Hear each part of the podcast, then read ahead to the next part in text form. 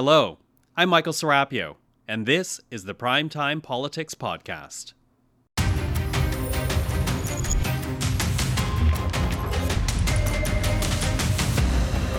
Tonight on Primetime Politics. These were guns that were designed for wartime.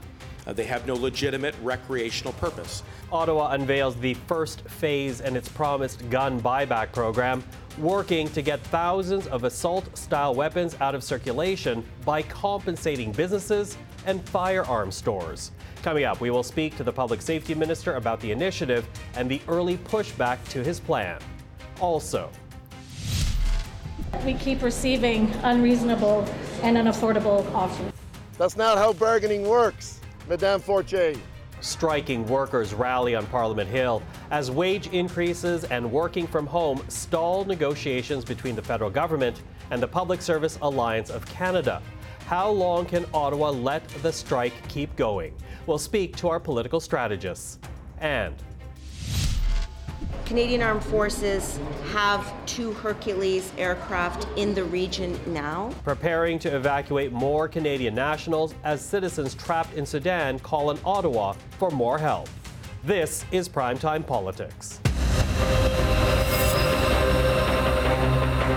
Hello, everyone. I'm Michael Serapio. In the wake of the mass shooting in Nova Scotia, Ottawa made the decision to ban hundreds of firearms, assault style weapons which the Liberal government says were designed for maximum harm and not for hunting. As part of that decision, the government also promised to buy back any weapon from Canadians who owned a gun from this newly created list. The first step of that program was introduced today compensation for businesses and store owners, which would be guided in part by a sports shooting association. Now, in a moment, we will speak with the Public Safety Minister about this initiative, but first, take a listen to the exchange that this issue sparked in the House of Commons today. Is he put all the resources into going after licensed, law abiding, trained and tested firearms owners who are the statistically the least likely people to commit a crime. Meanwhile, he has turned loose onto our, our streets repeat violent offenders who have committed literally dozens of violent offenses. In Vancouver, under his bail regime, the same 40 people had to be arrested 6,000 times. Wow. That is what he has brought to our streets crime, chaos, drugs, and disorder. Why won't he start going after the real criminals with a common sense Justin Blair? The Right Honourable Prime Minister the Conservative Party was serious about going after crime, they would support our freeze on handguns. Uh, they would support the fact that we are uh, we have uh, banned assault style uh, assault style weapons, uh, and that is something uh, that they continue to avoid, to dodge, to spread misinformation and disinformation on. The reality is, Mr. Speaker, we've continued to invest in police when the Conservative government before me cut services and funding to police. They cut services to CBSA. They cut initiatives that actually kept Canadians safe, and now they're just in the pockets of the NRA.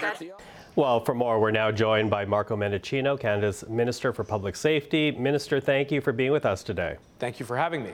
Now, when you made your announcement this morning uh, that you were launching this buyback program from uh, industry and from store owners, uh, you, you, also said that you're doing so with the collaboration of the Canadian Sporting Arms and Ammunition Association. But uh, shortly after that news conference, that organization said that they remain skeptical as to the viability of this industry buyback. How do you respond to that?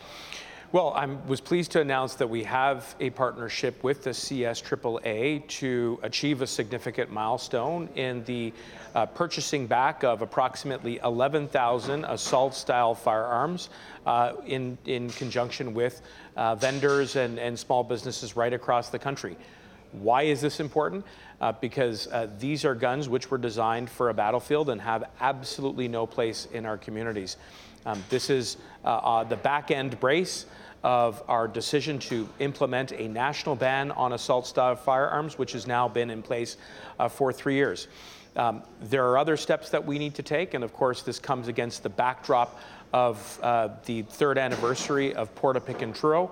Uh, I would point out that the Mass Casualty Commission has called on the government uh, to continue to take additional steps uh, so that we can be sure uh, that these guns, uh, which again, were designed to exert the greatest amount of lethal force in the shortest period of time, are not only banned and prohibited under the law, which they are now, uh, but also removed from our communities. And mm-hmm. working in partnership with the CSAAA, uh, we will be able to do that Okay, but but again, the, that organization say they still remain skeptical, and I think part of that has to do with the cost of the program. They still have no idea how much you're willing to allocate uh, for this compensation to, to the gun industry.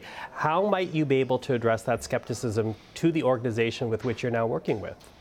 Well, well, first by continuing to work with them, and the fact that we have a signed contract with them, I think shows the good faith between the government uh, and that organization, along with the other businesses uh, with whom they are going to be uh, facilitating the surrendering, the compensation, and ultimately uh, the destruction of those uh, AR-15 style uh, firearms. But also, we're going to be upfront with Canadians about how we're going to cost this program.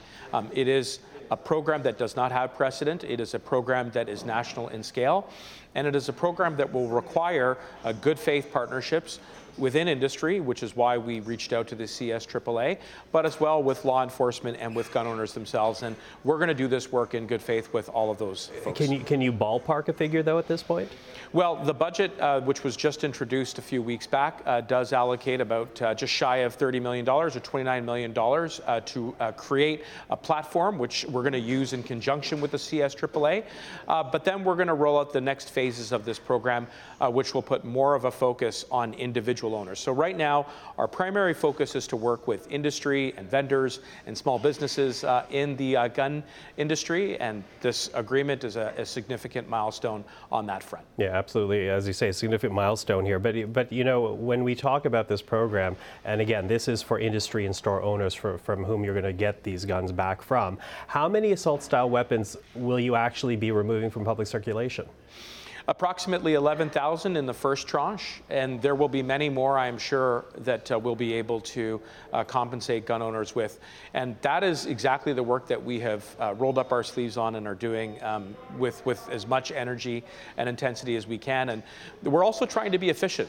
And that's why the, the agreement that we announced today does allow us to streamline our processes. So by working with the CSAAA, we have strong lines of communication with them. We also then have uh, good relations with uh, small business owners who have these approximately 11,000 assault-style firearms in their inventory.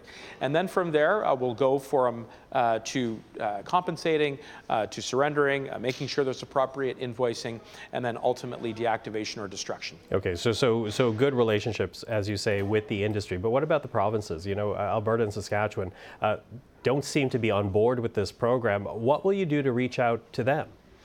Well, uh, first, I would point out that there are some provinces who are also very supportive. For example, uh, Quebec and British Columbia have both been um, very outspoken in uh, the joint work that we are doing around the banning of assault style firearms.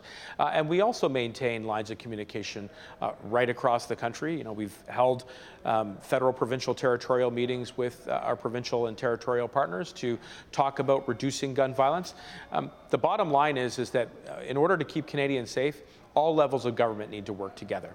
And that is equally true when it comes to getting assault style firearms out of our communities. And what I hear when I speak to Canadians about this, including um, gun owners, is that they get it. They understand that there are some guns that were designed for a battlefield and have no place in our communities.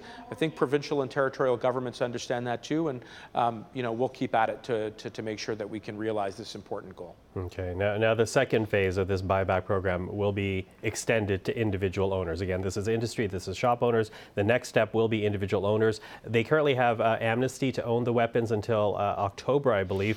Will you be introducing the second phase soon, or will you be extending that amnesty? Well, right now we're focused on advancing this program as quickly and as efficiently as possible, but, but without compromising the integrity of that program. And so uh, we're going to do whatever uh, we possibly can to move it forward, uh, recognizing that the amnesty period does provide some relief uh, to those uh, gun owners who purchased their uh, firearms, which are now caught by the national ban, which we put in place under an order in council issued in 2020 so that we can be fair to them. And there are additional steps that we will take uh, beyond uh, today, but today is important. Today is about making sure that we have concretized uh, an agreement with industry leaders so that we can get that first uh, bite out of the apple, if I could put it that way. And, and then from there, we'll, we'll continue to make as much progress as we can afterwards with the next phase of this program, working closely with individual gun owners as well. Marco Mendicino, really appreciate the time today. Thank you for that. Thank you very much for having me. Let's catch you up now on more of today's political news, starting with the government's five year plan for official languages. This new action plan will help ensure the continued growth and prosperity of both English and French across our country. The $4 billion program includes a new policy on Francophone immigration. The government wants more newcomers to fill a shortage of bilingual workers and have them settle in Francophone minority communities.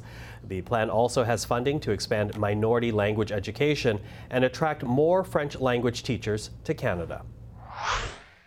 They still have 9% on the table over three years. And they're telling us they're telling us that we have to move. That's not how bargaining works, Madame Fortier. Well, that is the message from the PSAC's Chris Aylward to the Treasury Board president as striking public servants came together on Parliament Hill today. Aylward says the government is stalling and he wants the Prime Minister to tell Mona Fortier to make a higher wage offer. Fortier says the government remains at the table, but she is calling union demands unaffordable and unreasonable. This is now day eight of the strike by more than 100,000 federal workers.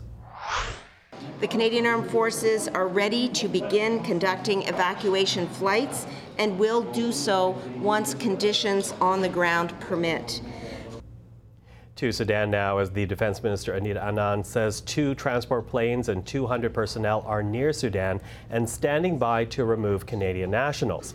She says the timing depends on access to landing space in Sudan and whether evacuees can safely reach those planes. As of this morning, 700 Canadians had asked for help in fleeing Sudan's violence, and 150 have already left with the assistance of other countries. Well, with more on these stories, let's bring in our political strategist. Greg MacEachern is an Ottawa based consultant and former Liberal strategist. Kate Harrison is the vice chair of Summa Strategies. And Kim Wright is the principal with Wright Strategies. Hello to the three of you. Hello. Hello. Listen, I want to begin here with the uh, Public Service Alliance strike, obviously now dragging out into a second week. And there are a few issues holding up negotiations, among them salaries, perhaps not, perhaps not surprisingly.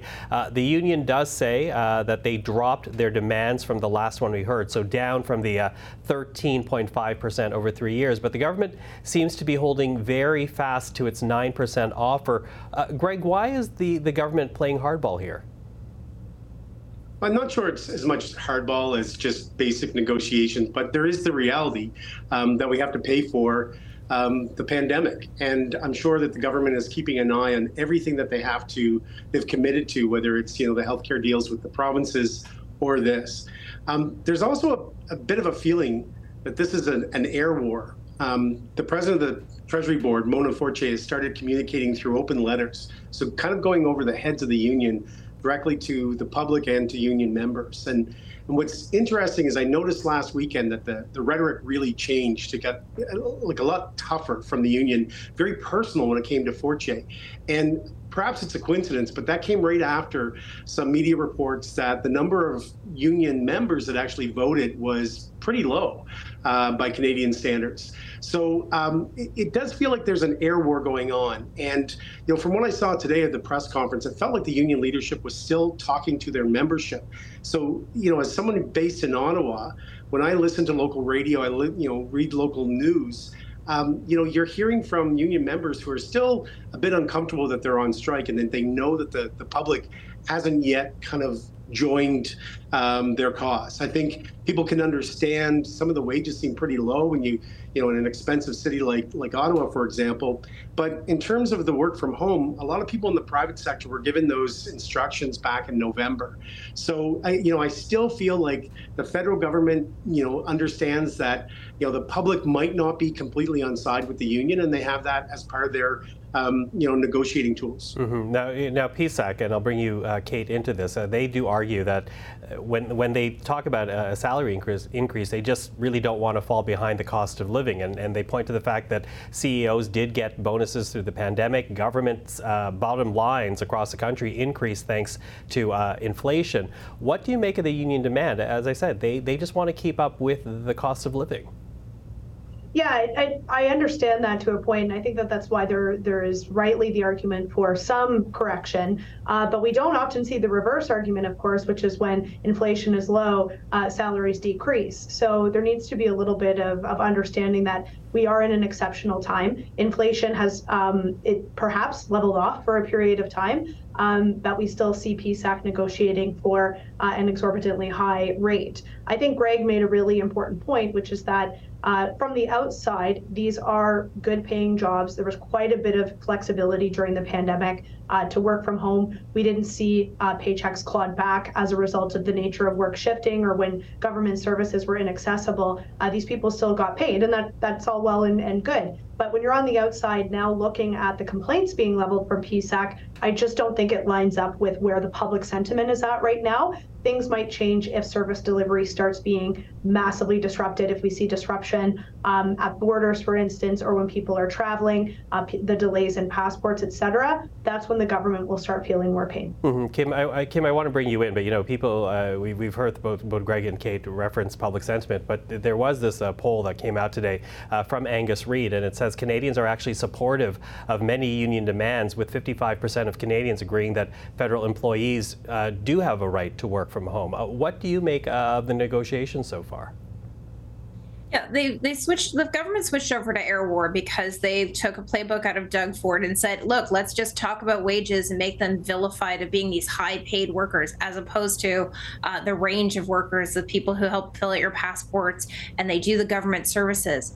It's really also an interesting pivot because you also saw the government of Canada somehow being able to come up with 13 billion dollars for a private company called Volkswagen to come in and and uh, invest in a town, which frankly frankly, there's a lot of electric vehicle charging infrastructure companies uh, in Canada that would have liked those kind of resources, let alone the public service uh, who could then get those raises that they've been asking for because there would have been that money in there. But the pro- the sorry the prime minister uh, chose to you know take a playbook out of you know corporate welfare bums and give that kind of money out. It wasn't necessary, but now they're trying to pivot away and call call PSAC members well good public servants a bit lazy and maybe they should come out of their out of their homes and come back to work. The reality is we all need you. Every business that's listening and that is watching this is saying okay we need to rethink how we do some work from home. How do we do job shadowing? How do we do job training?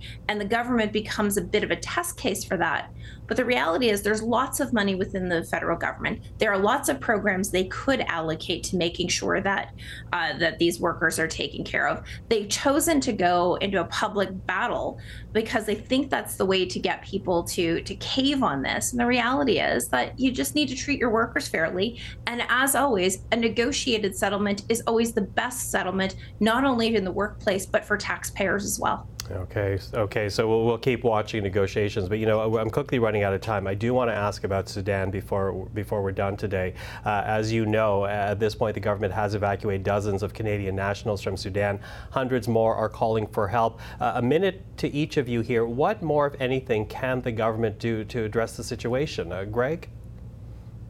I, I, think continuing to do what they're doing right now, which is working with our partners, trying to find angles in collaborating with other countries. You know, I, I did a quick check, Michael. Um, you know, The Economist in early January mentioned that there was some economic strife in Sudan, but this, I think, took a lot of people by surprise in mid-April. So I think, you know, Canada, for the country the size we are, I think we're doing uh, our level best. Uh, Kate, what would you say to the matter?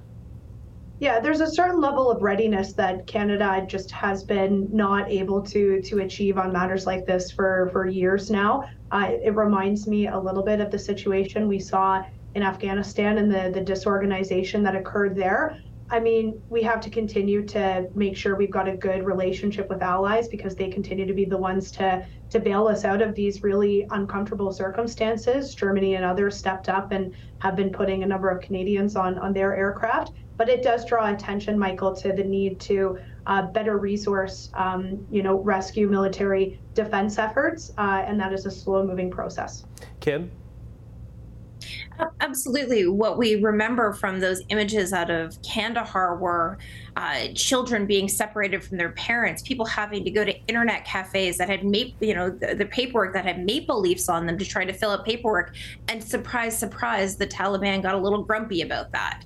How would we not have a readiness model? What is our intelligence community uh, not doing to flag this? Or does the minister just sit on these reports like they have so many others? And at the end of the day, Canada has this great reputation uh, as a in their humanitarian efforts, but when push comes to shove, somehow we always seem to step in the paperwork, and that has to change because there is going to be more Sudans, there are going to be more Kandahars, there are more problems in the global community that Canada just seems to be ill prepared to deal with.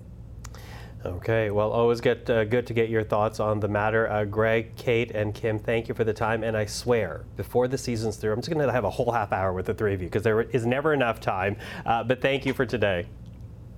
Thank you. Thank you so much.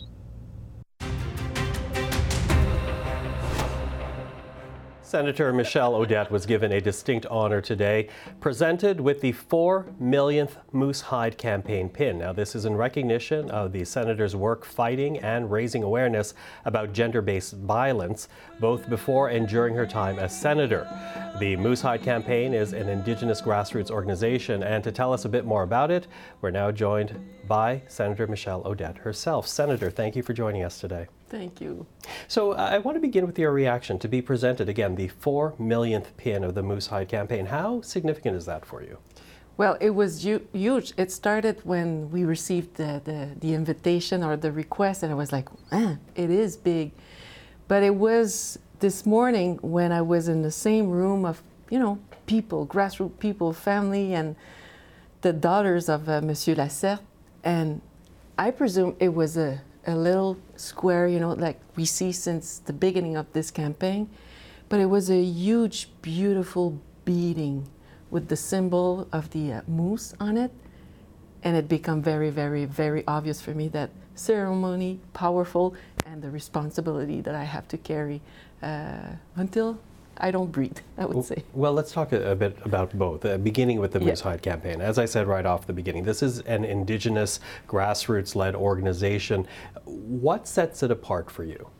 Well, it tells the rest of Canada that uh, for too long, I would say that we denounce and still today denounce that it's something we're facing every day, but also we come with solution. We come with place where we want to mobilize Canadian people, no matter where you're from or where you live, that you can be part of the solution. And the beauty also is that for us, we believe as Indigenous women, where I'm coming from, that men are part of the solution and they could do something. So a dad who spoke to his daughter when they went moose hunting, they decide together to do this initiative and where men stand beside us, not for us, beside us. And that, for me, it's very powerful. Mm-hmm. mm-hmm. Yeah, tackling gender violence by having the participation of men and boys. Mm-hmm. Now, but the statistics around gender based violence in this country, you talk about your, your lifetime work, the, the responsibility mm-hmm. that falls on you. And this isn't all on you, obviously, but the numbers are still staggering. Uh, according to StatsCan, every six days, a woman is killed by an intimate partner in this country.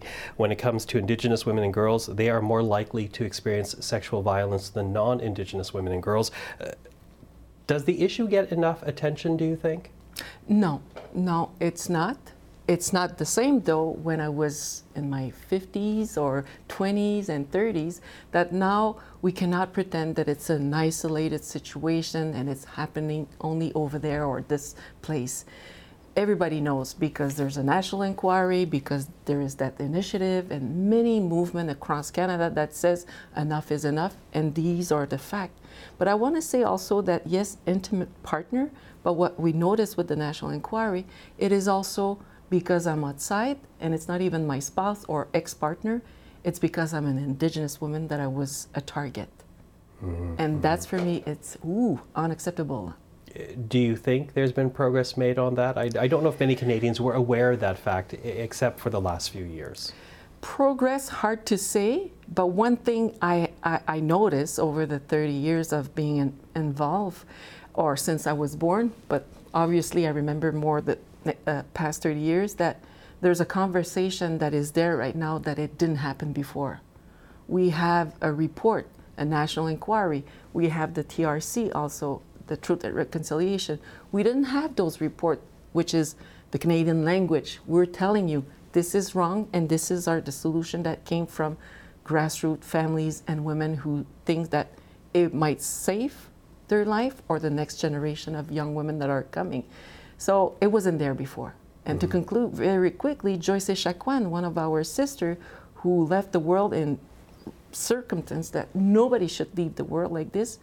Now in Quebec, we see faces or people that would sign article, op-eds that are not even indigenous, that are walking beside us. Not for us, but beside us. Mm-hmm. And it's huge for me. Mm-hmm. You, know, it's it's also very interesting because you, in speaking with Indigenous leaders in this country, they always point out the fact that if we're on the, the road to conciliation, if this was a story, we're actually only in the first chapter. We're not anywhere near the, the, the end of the first chapter. We're just at the first paragraph of the first chapter. And with this organization, the Moose Hide campaign, it's not only about gender based violence, but it's also raising the issue that mm-hmm. the violence that they're trying to address has its roots in, in uh, colonialization. Mm-hmm. Can you talk about that? Well, as an example, uh, when I was born, I normalized the violence. I normalized that because my mom is Innu and my dad is Quebecois, that there is a wagon, and they used to call it like that on the train. This is for the savages, and this is for the white people until 1989. I normalized that. So for me today, I don't think we would accept that. But the beauty is that that train today, my nation owned that train.